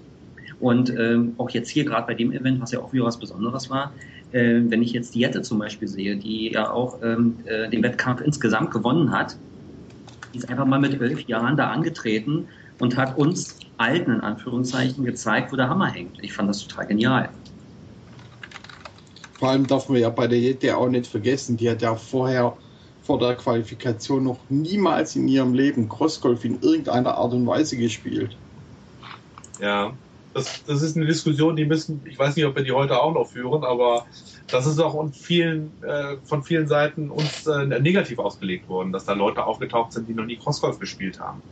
Allerdings finde ich es dann toll, wenn Golfer zu uns kommen und sagen, ey Leute, den Parcours, den ihr hier aufgebaut habt, ja, den kann man auch als Golfer so nicht bestehen. Und Crossgolfer sind auf uns zugekommen und haben gesagt, ey, wer hier auf diesem Parcours spielen kann, der ist definitiv Crossgolfer. Also man muss ja definitiv was ganz anderes sagen zur Philosophie. Wir als richtige Crossgolfer, wir sagen immer, DGV äh, schaut im Regelfall so ein bisschen leicht belächelnd auf uns Crossgolfer runter. Auch die klassischen Platzgolfer gucken so ein bisschen auf uns herab. Ähm, ich habe für mich persönlich nicht die Ambition, das gleiche gegenüber den Platzgolfern zu machen. Hey, herzlich willkommen, schaut es euch an, wenn ihr euch qualifizieren könnt, ist okay. Punkt. Das genau. Lustige ist, dass die Golfer, die bei uns mitgespielt haben und den Parcours gespielt haben, nicht nur zu Crossgolfern wurden an dem Tag. Also wie gesagt, wer da, wer da spielt auf dem Platz, der ist definitiv Crossgolfer und wer da gut spielt.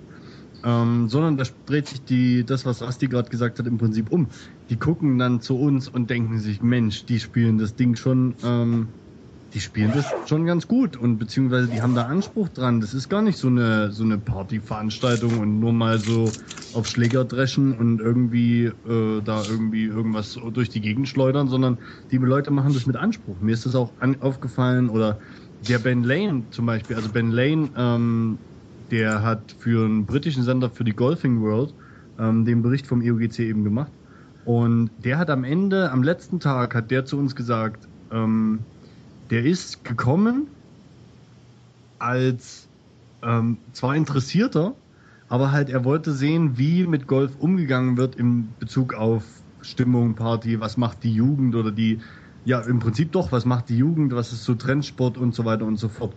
Hat dann erstmal gesehen, wie im Prinzip die, die Aufteilung der Leute ist, dass es gar nicht nur, nur Jugend ist oder nur eine bestimmte Zielgruppe, sondern dass es ganz verschiedene Leute sind und hat dann noch gesehen, dass die Leute auch noch einen Anspruch heben, da irgendwie gut zu spielen oder dann sich um so ein Gebäude im Rheinauer eben rumzuspielen, rumzuslicen oder irgendwie ähm, dann versuchen auf einem Kopfsteinpflaster eine Puttinglinie zu lesen, die es auf dem Kopfsteinpflaster halt einfach nicht geben kann, aber sie versuchen es. Also es ist mit Anspruch. Und das hat ihn halt unglaublich beeindruckt, dass wir zwar total locker sind, aber das Ganze auch mit Anspruch betreiben, das hätte er vorher nicht gedacht. Und deswegen denke ich, dass die Golfer, die da da waren und gesehen haben, dass wir auch ganz gut ähm, da mit dem Gerät umgehen können, äh, wenn wir schon damit spielen, die waren da ganz begeistert und haben da auch zu uns nach oben geguckt. Also man darf ja auch eins nicht vergessen, ähm, dieses positive Image, was wir auch in diese klassische Golferkreise transportiert haben, das ist nicht zu unterschätzen. Ja. Ja, wir haben vor allem ein, ein wunderbares Zeichen dadurch gesetzt. Ähm, ich muss jetzt leider kurz darauf eingehen, wahrscheinlich greife ich jetzt vor, aber als es klar war, Jette ist Siegerin und äh, Jette wird auf die Bühne gerufen, dass dann halt einfach, äh, weiß ich, wie viel, 100, äh, also 100 Leute wahrscheinlich äh, wie verrückt ausgerastet sind und sich einfach nur für dieses Mädchen gefreut haben, äh, ohne irgendwelchen Neid und zu sagen, hey, so cool, dass du mitgespielt hast, hey, so geil, dass du gewonnen hast. Und du gehörst einfach zur Familie und man merkt ja auch ein bisschen an, an Jette jetzt, wie sie sich auf Facebook verhält. Ähm, wir haben einfach Freude gebracht und äh, sie gehört zur Familie. Jette ist sowieso das Beste, was diesem Event. Jette ist sowieso das Beste, was diesem Event passieren konnte weil am Ende hat die uns komplett an der Nase rumgeführt und gezeigt, wo es lang geht. Ähm, hat uns komplett hergespielt und keiner war sauer drauf. Jeder fand das unglaublich toll und ähm, das Spalier, was Jette bekommen hat, als sie den Preis von abgeholt hat, werde ich persönlich nie vergessen, weil das war so ähm, der krasseste Feiermoment, den ich je hatte äh, bei, bei einem Turnier und ich habe es nicht mal selber mitgespielt.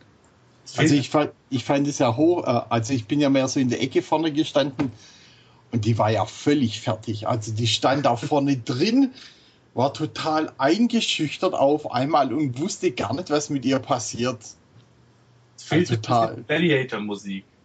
Ja, total. Ja, ich habe es am Stream gesehen, also ich habe Gänsehaut gehabt, also ihr könnt euch das nicht vorstellen. Federkiele sind nichts dagegen. Das habe ich jetzt noch, wenn ich drauf gucke. Ja, ich habe gerade wieder wo ihr erzählt, gerade weil er Gänsehaut, Wahnsinn. Ja, es ist, es ist auch wirklich, ähm, ich weiß nicht, irgendjemand hat gesagt, es wäre die beste salomonische Lösung gewesen. Ich weiß nicht, ob der, der Begriff an der Stelle stimmt, aber man kann 100% sagen, dass niemand, auch wirklich niemand in dem Raum neidisch auf diese, auf, auf die Jette war. Die haben es ja alle gegönnt. Es hätte niemand besser gewinnen können. Ja. Aber auch was jetzt andere, also Jette ist ja jetzt einer von den, oder eine von den Golfern, ähm, aber was auch andere angeht, wir haben zum Beispiel ähm, einer, der vielleicht dazu erwähnen ist, ist der Marc Fröse, der ähm, ist, ja. der hat mitgespielt am Freitag, ähm, war glaube ich, wie Sascha, weißt du, wo der herkam? Mit, mit äh, war der glaube ich auch von Golfpost oder irgendwie, ähm, irgendwie kam der auf jeden Fall auf die Idee, da mitzuspielen. Ja. Der ist ähm, gekommen und hat sich zwei Tage vorher angemeldet vor der Quali. Genau. Und der hat dann mitgespielt und hatte natürlich an dem, an dem Freitag dann sein Golfercap und seine Golferjacke und so an und hat dann sich erstmal Gedanken um seine Schläger gemacht und ob die denn jetzt auf dem Asphalt und so und na. Also ich habe mit ihm da schon das eine oder andere Gespräch geführt und habe dann so gedacht, hm, Golfer, mal schauen.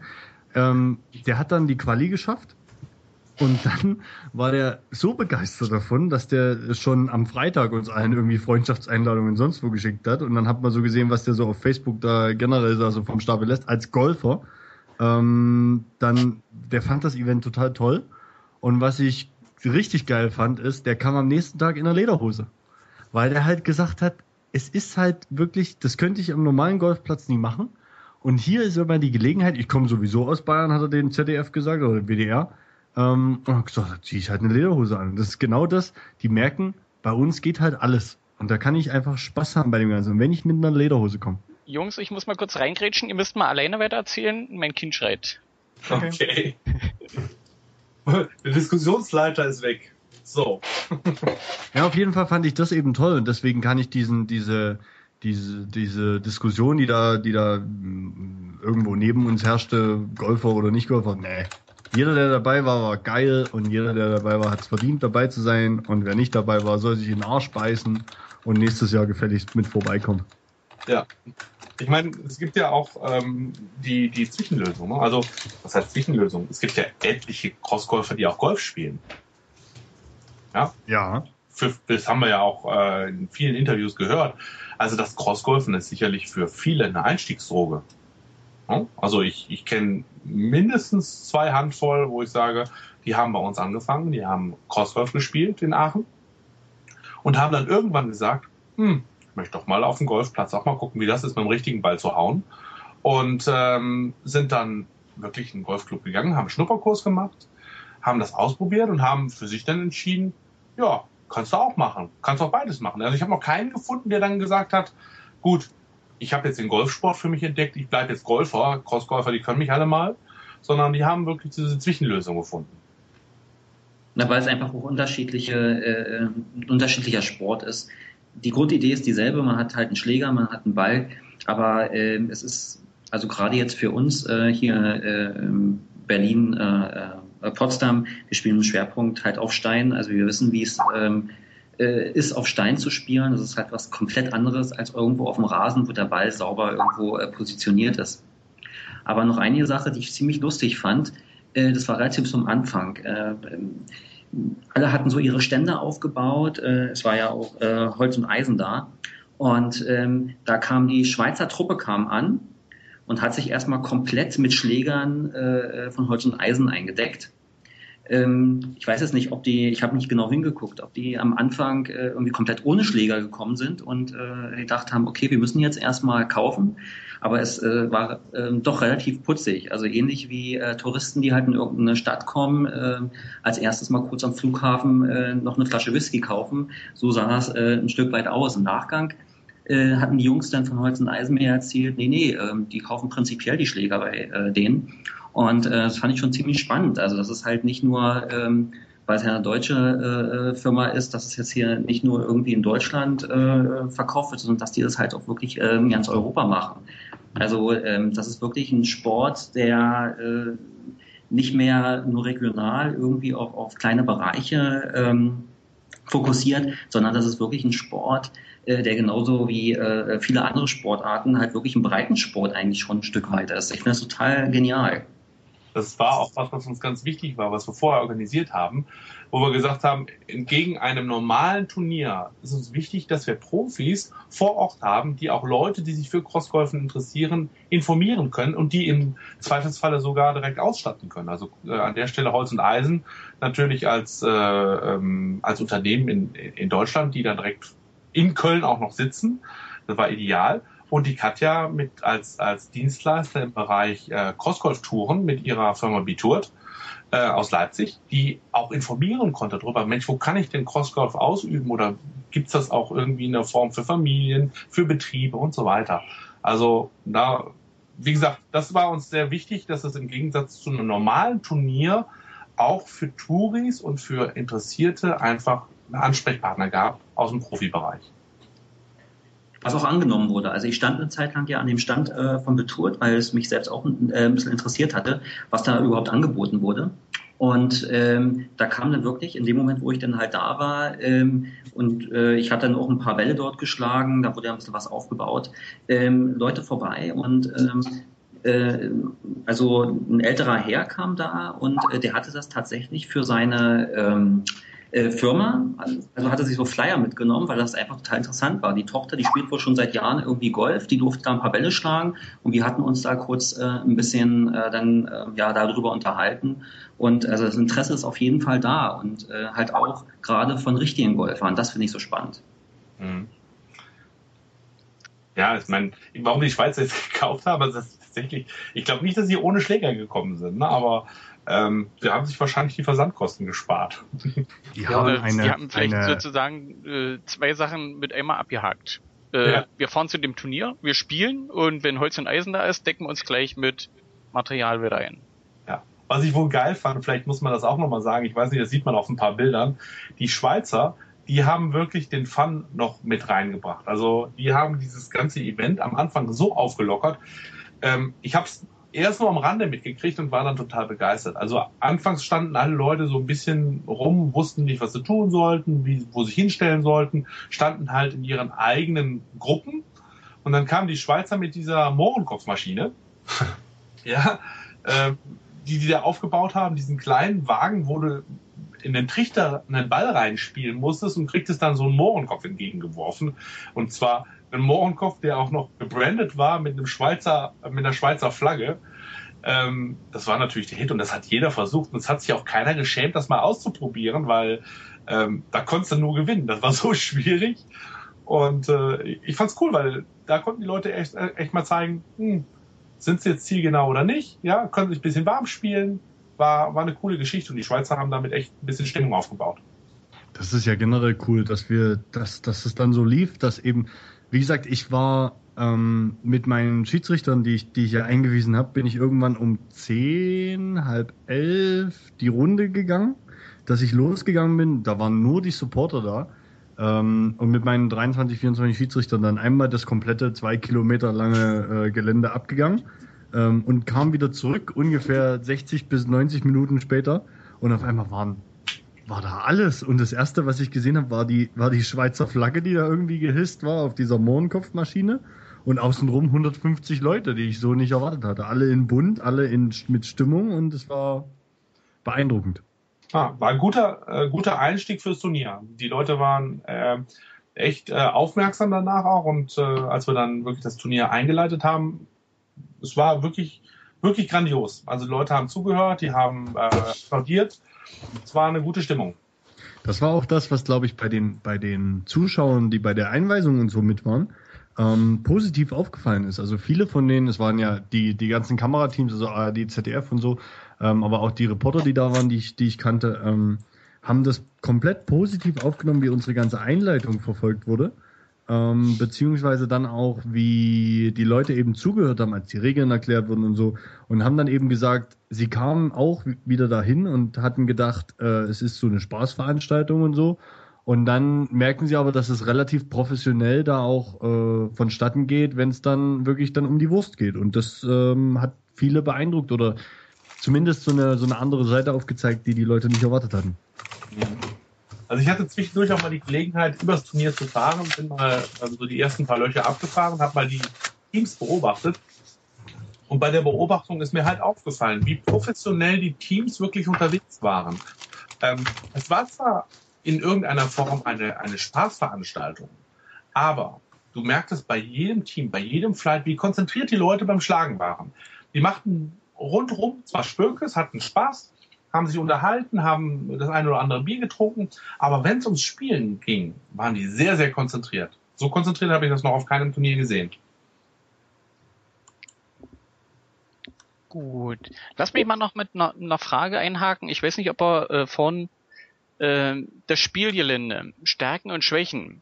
Also wir waren ja nur äh, darauf angewiesen, dass wir ein Gelände äh, bekommen haben, wo wir spielen dürfen. Und letztendlich ist es ja dieses Gelände geworden. Ähm, Im Nachhinein war es ein gutes Gelände oder äh, hat es auch eher Schwächen gehabt? Das war top. ich finde den Rheinauhafen super. Ich, ich würde auch. auch irgendwann nochmal ein Turnier machen, weil es ist einfach total toll dort. Ich habe dann, wir hatten dann, ähm, also um jetzt eine Anekdote zu erzählen, wie viele ähm, Sachen wir da überhaupt gescoutet haben in Köln. Ich glaube, wir haben vier oder fünf riesige Gebiete in Köln abgegrast. Da war das Stadion dabei, das Messegelände, ähm, da war die, die, wie heißt die Halbinsel, der, ja, Rheinpark. Ähm, dann war eben der Rheinauhafen, der Mediapark, dann noch irgendwelche Seen außenrum. Also wir haben da echt viel äh, investiert, um da, um da Fläche zu finden.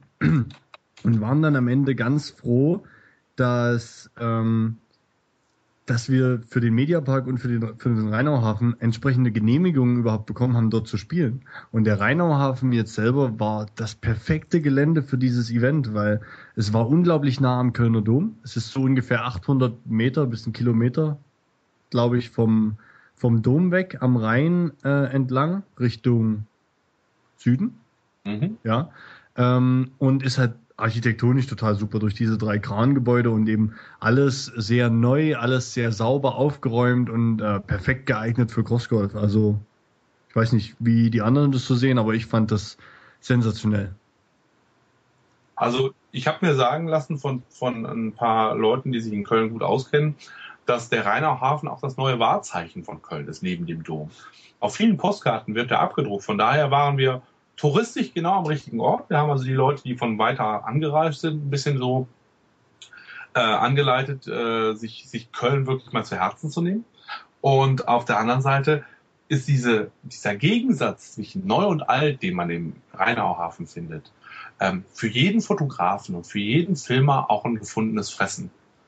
Ja? Und dadurch haben wir auch super tolle Bilder bekommen, was natürlich auch wieder für den Sport mega gut war. Also, Außerdem ist dieser Park eben oder, oder dieses, dieses Gelände eben total gut aufgeräumt gewesen. Also wir konnten halt, wir hatten eigentlich alles. Wir hatten ja vorne sogar die Sandkästen mit dem, mit den äh, äh Spielmöglichkeiten für Kinder oder eben für Crossläufer. Ähm, und hatten diese, dann war da vorne Beachvolleyballfeld, Skaterpark. Da hast du ja echt alles und, und alle möglichen Möglichkeiten, ähm, so ein Turnier abzufahren. Also man muss ja auch sagen, man hat ja auch in, in, diesem Zuge die Möglichkeit, sehr viel Kontakt mit Außenstehenden wieder zu haben, die sich informiert haben über diesen Sport, die einfach interessiert an der Seite dabei standen. Also das war auch ganz, ganz netter Nebeneffekt. Das war ja auch eine ganz große Schwierigkeit, die wir im Prinzip im Vorfeld abgecheckt haben, dadurch, dass wir uns ein paar Mal da getroffen haben und auch ähm, nochmal samstags auch vor Ort waren. Erstmal zu begreifen, wie viele Leute sind denn da an einem Samstag? Ja, als Crossgolfer bist du ja ein bisschen darauf angewiesen, dass da nicht zu viel Publikumsverkehr ist, ne, sondern ähm, dass du tatsächlich einen normalen Spielbetrieb machen kannst. Auf der anderen Seite möchtest du aber auch Zuschauer haben. Und diese Geräte, die hat der Rheinauhafen idealerweise geschafft, äh, geschaffen, weil diese, diese, dieses mega Besucheraufkommen war hauptsächlich bis zum Schokoladenmuseum und Anfang Sportmuseum. Und danach verlief sich das ein bisschen, beziehungsweise die Besucher schwenkten auf die, äh, auf die Promenade. Ja, gingen halt lieber am Wasser vorbei und wir hatten bewusst die Fläche zwischen, ähm, zwischen den Gebäuden genommen und nicht die Promenade, weil wir uns schon gedacht haben, dass da nicht so viel los ist. Und es war ideal. Also du musstest schon mal, sagen wir mal, 15 Sekunden, 20 Sekunden warten, weil jemand vorbeiging, aber mehr nicht. Hm? Also ich finde ja auch, wir haben ja letztens bei uns äh, durch die Altstadt von Wittenberg gespielt. Zuschauer ist ein, ein sehr wichtiger Punkt. Also erstens freut's einen, wenn man gesehen wird, also dass man beim Spielen beobachtet wird. Und ich finde auch dieses, dieses, ja, dieses Stöhnen, wenn man spielt und die sitzen im Straßencafé, beobachten dich und du triffst eine blöde Toreinfahrt nicht das macht viel aus. Das, das, das ganze Flair, wenn die Zuschauer sagen, oh, Mist, ist nicht drin. Äh, ja, man merkt, dass die mitfiebern. Das hatten wir an dem Loch 4, ne, Markus? Ähm, an dem Loch, wo wir übers Wasser spielen mussten. Da waren ähm, kurz vor dem Abschlag waren auch ein paar Treppenstufen und du sahst wirklich, dass die Leute sich mit dem Eis oder mit dem Kaffee da hingesetzt haben und zugeguckt haben, wie die Leute da entweder ähm, das geschafft haben oder versagt haben. Und, da äh, gab es Leute, die ich noch nie gesehen hatte, also die da wirklich einfach nur vorbeiliefen, die mich dann gefragt haben, wann denn die nächste Runde hier vorbeikommt, weil sie die noch gern sehen wollen. Ja. Ähm, das fand ich halt einfach beeindruckend. Das war, wie gesagt, die Leute haben sich da hingesetzt und sich das angeguckt. Und für die war das auch mal eine Abwechslung an einem Samstagnachmittag, da irgendwelche Leute durch ihren Rheinauhafen golfen zu sehen. Ja, selbst Götz George war wohl da. Ja, der muss äh, aber relativ am Anfang oder so gegen zwei oder so mal durchgegangen sein. Der hat ja da eine Wohnung, von daher. Mhm. Ich Haben wir eigentlich in seinem Garten gespielt. Genau. Ist euch eigentlich aufgefallen, dass an diesen ganzen Häusern, die bewohnt waren, teilweise Leute mit Kaffeetassen gesessen sind und zugeschaut haben? Echt? Nee. Ja, ja.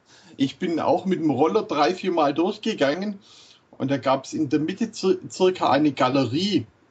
Und da stand immer einer mit einer Kaffeetasse draußen auf seinem Balkon und hat sich permanent die Leute, die direkt vor seinem Gebäude gespielt hat, angeguckt und hat nebenher Zigarre geraucht. ja, das ist natürlich ähm, eigentlich das, was wir uns erhofft haben. Ne? Also wirklich die gesunde Gleiche zu finden zwischen spielbar, also spielbarer Fläche und Zuschauern. Und wie gesagt, den Betreibern oder den, den, den Leuten, denen der Rheinauhafen da gehört, ist da auch nochmal Dank gesagt, weil die dann äh, im Prinzip, die hätten uns das Ding auch äh, nicht zur Verfügung stellen müssen. Äh, die haben auch kurz vorher nochmal gesagt, ähm, sie wollen es uns eigentlich nicht komplett zur Verfügung stellen, aber haben dann doch gesehen, wie wir eben das Ganze organisiert und aufgezogen haben und ähm, haben dann auch irgendwann die Genehmigung gegeben, das da stattfinden zu lassen und deswegen größter Dank an die auch. Mhm.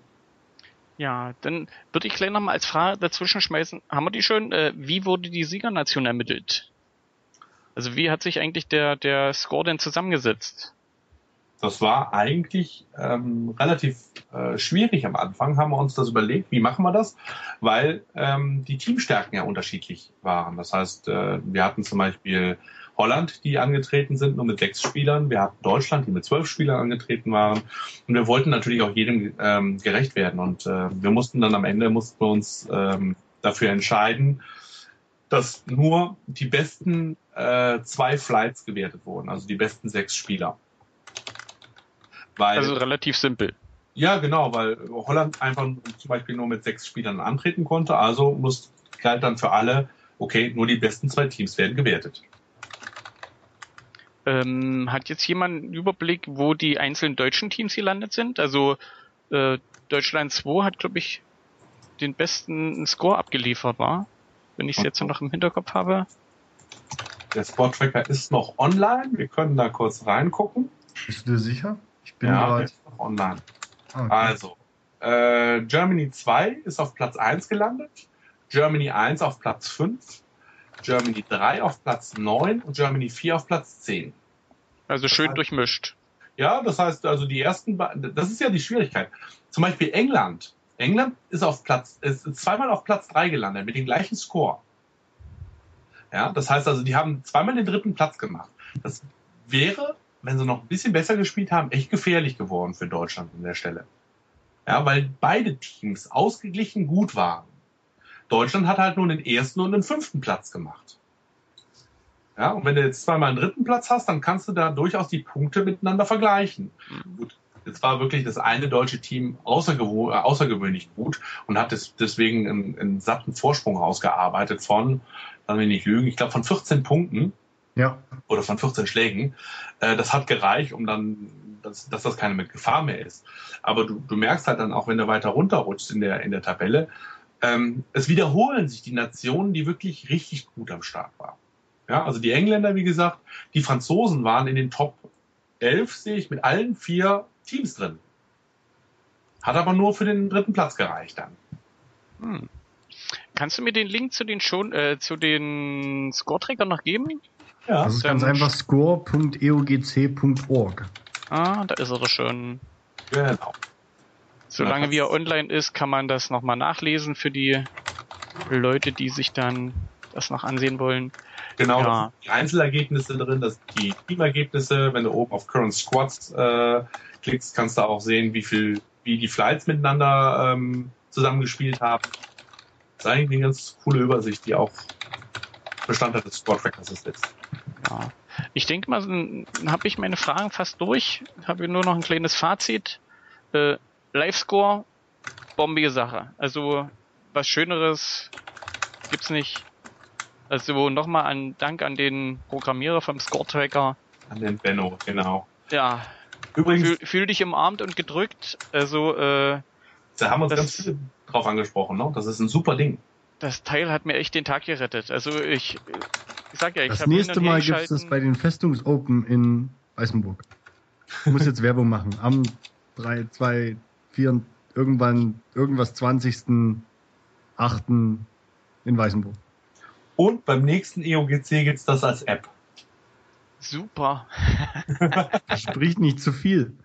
Und Doch, ich kann definitiv sagen, in Dachteln glaube ich nicht, dass wir es haben werden.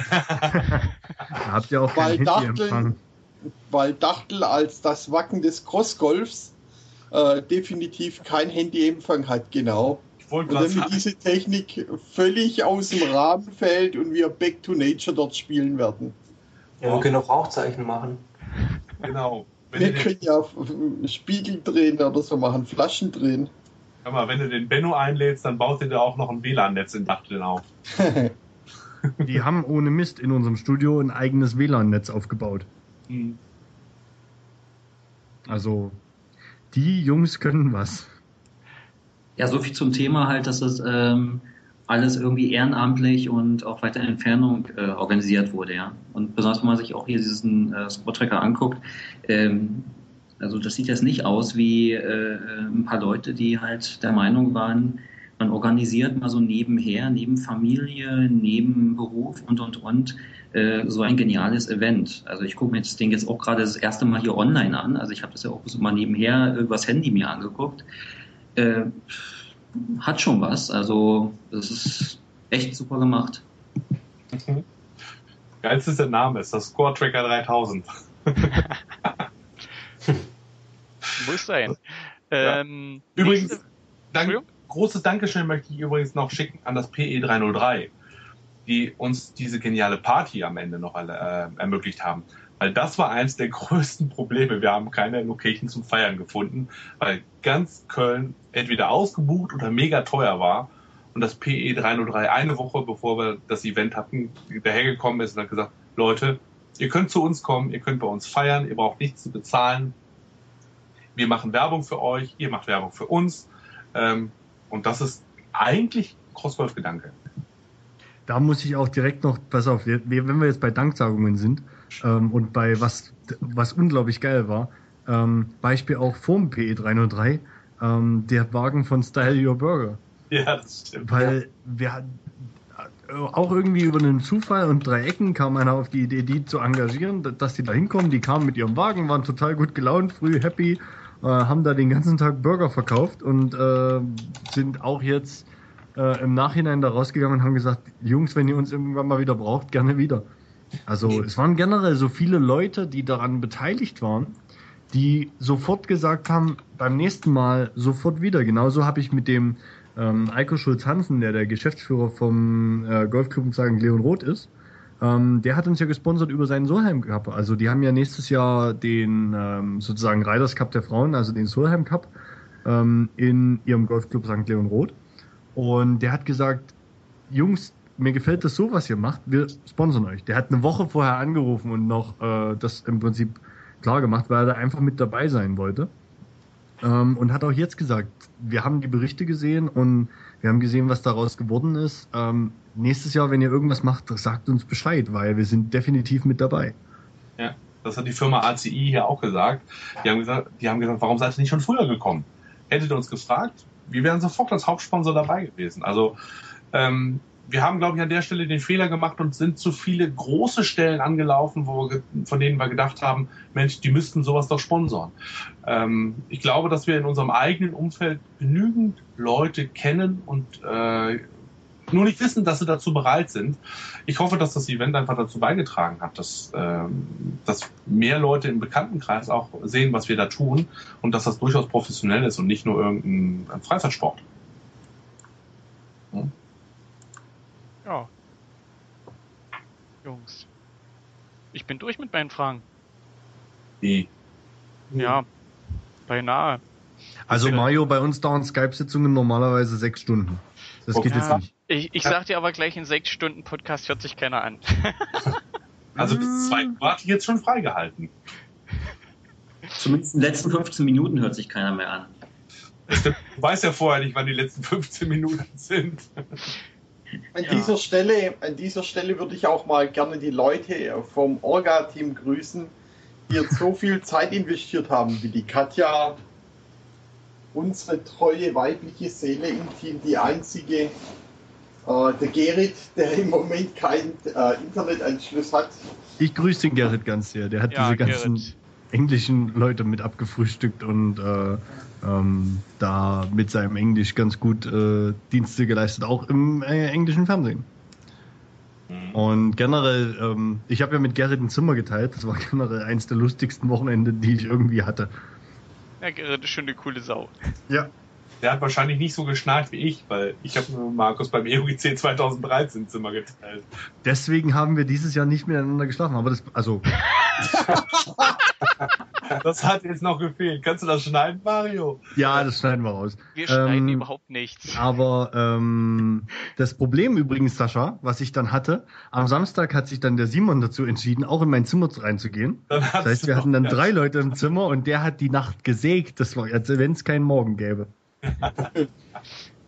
ja, aber ich glaube, das war auch für das Orga-Team ein, ein erlösendes Wochenende. Und ich, ich äh, weiß, dass meine Frau eigentlich froh war, dass sie gesagt, so froh war, dass sie gesagt hat, so, jetzt der EUGC vorbei, jetzt haben wir erstmal Ruhe. Aber wie man merkt, wir sind jetzt äh, in Woche drei nach dem EUGC und wir reden immer noch drüber. Und das ist so richtig. Und während wir drüber reden, möchte ich noch den Ben Ben grüßen, der total viel mit seinem Computer und Schneide und Grafik und weiß der Geier, was der alles gemacht hat und nicht geschlafen hat und immer überall hingefahren ist, dann noch ein und für 250 Euro extra mein Ticket für ein ICE gekauft habe, um mal nach Köln zu kommen vorher und ähm, sensationell viel Arbeit geleistet habe. Und der Assmann, der auch entsprechend solches Zeug gemacht hat, ich weiß nicht, haben wir jetzt noch einen vergessen, der jetzt nicht hier drin ist? Ja.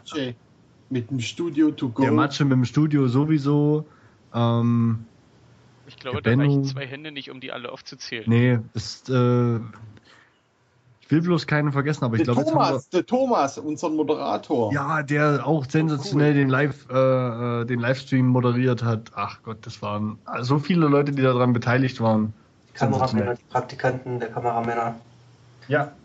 Ja. Und die Kameraleute, die waren sensationell. Ja. Ja, was, was wir auch nicht vergessen dürfen, sind die ganzen Supporter, die hier aus dem Nichts bereit waren, ihre Zeit zu opfern, anstatt irgendwo gemütlich Bierchen trinken, rumzustehen sich hier bei dem relativ kühlen äh, Nachmittag äh, mit Flights bewegt haben und uns supportet haben. Auch an die alle ein herzliches Dankeschön. Genau. Man muss ja auch mal sich vorstellen, die standen dann acht, neun Stunden an ihren Löchern, weil wir, wir haben jetzt noch gar nicht drüber geredet, aber die, das ging ja, wir haben ja um eins gestartet, oder ja, so ungefähr.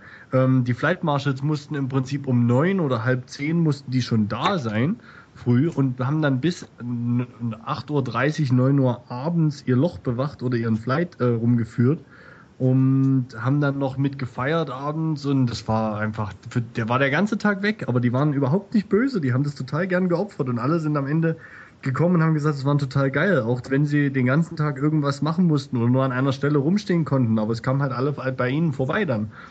Und ähm, das war wirklich toll. Also die Leute, Respekt, dass die äh, bei uns da dann so dabei sind und sagen, Mensch, wenn die das so gut organisieren, dann machen wir, äh, tun wir unseren Teil damit bei. Auch eine der steilsten Lernkurven gewesen vom Turnier, dass wir als nächstes, nächstes Jahr beim Sponsoring auf jeden Fall Nivea ansprechen müssen, wegen Sonnencreme. ja, also für den einen oder anderen war das wirklich äh, ein heftiger Sonnenbrand an dem Tag. Das Lustige war, dass ich, auf, dass ich nur einseitig verbrannt war. Obwohl ich nicht weiß, wo ich mir das geholt habe. Also also ich, ich kenne ganz viele, die sich richtig verbrannt haben.